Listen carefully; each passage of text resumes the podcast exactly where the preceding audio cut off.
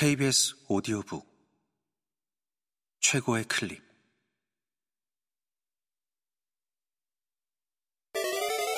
B S O D O 북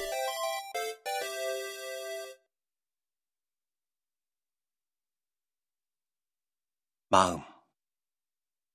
낯섦의 소세키 지음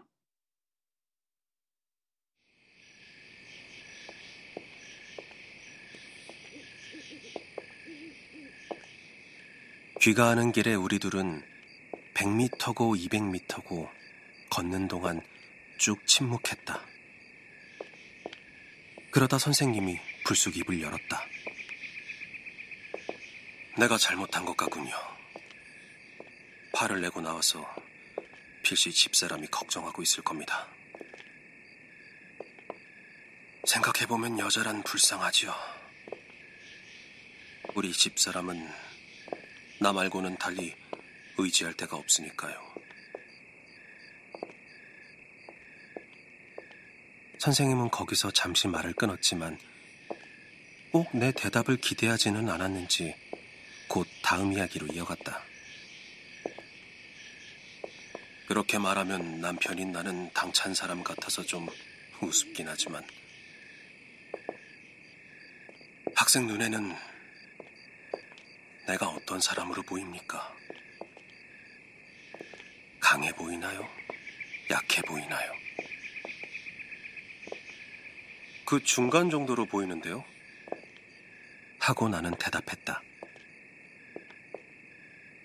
이 대답이 선생님에게는 약간 뜻밖인 듯 했다.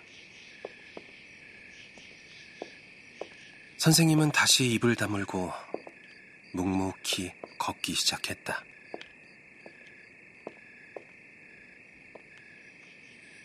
선생님 집으로 가려면 내가 사는 하숙집 바로 옆을 지나가야 했다. 나는 하숙집 모퉁이에서 나만 집으로 들어가는 게 미안한 생각이 들었다. 이참에 댁까지 모셔다 드릴까요?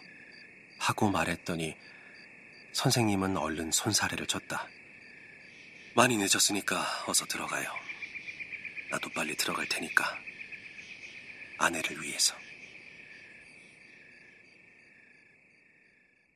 선생님이 마지막에 덧붙인 아내를 위해서라는 말은 묘하게도 그때의 내 마음을 따뜻하게 녹여주었다. 그 말 덕에 나는 안심하고 잠들 수 있었다. 그 후로도 오랫동안 나는 아내를 위해서라는 말을 잊지 못했다. 선생님과 사모님 사이에 일어난 파란이 별것 아니라는 것은 그 말로도 알 수 있었다. 또 그런 일은 좀처럼 생기지 않는다는 것도. 이후 줄기차게 드나들면서 대충 알게 되었다.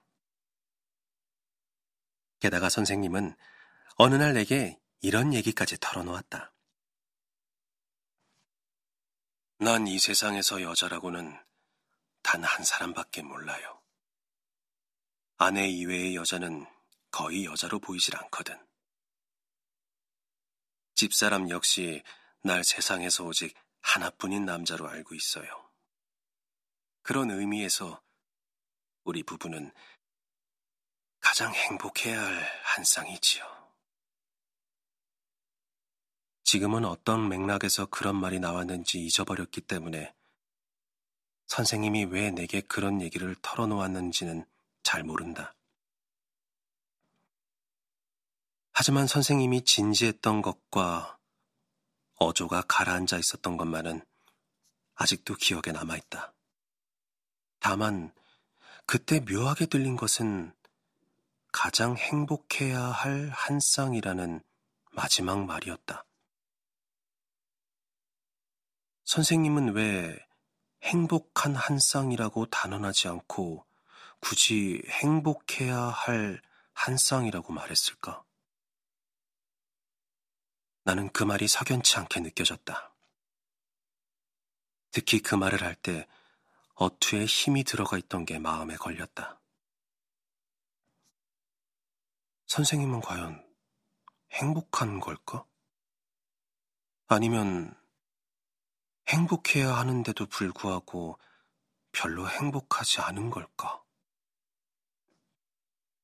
나는 내심 의구심을 품지 않을 수 없었다. 하지만 그런 의구심도 그때뿐 이내 잊고 말았다. 그러다가 나는 선생님이 외출하는 바람에 사모님과 단둘이 마주 앉아 얘기를 나눌 기회를 갖게 되었다. 선생님은 그날 요코하마에서 출항하는 배를 타고 외국으로 떠나는 친구를 전송하기 위해 신바시역에 가고 없었다.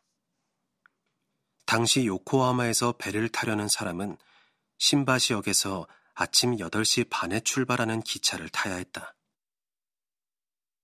나는 어떤 서적에 관해 선생님에게 물어보고 싶은 게 있어서 선생님한테 사전 승낙을 받고 약속한 대로 9시에 맞춰 방문했다.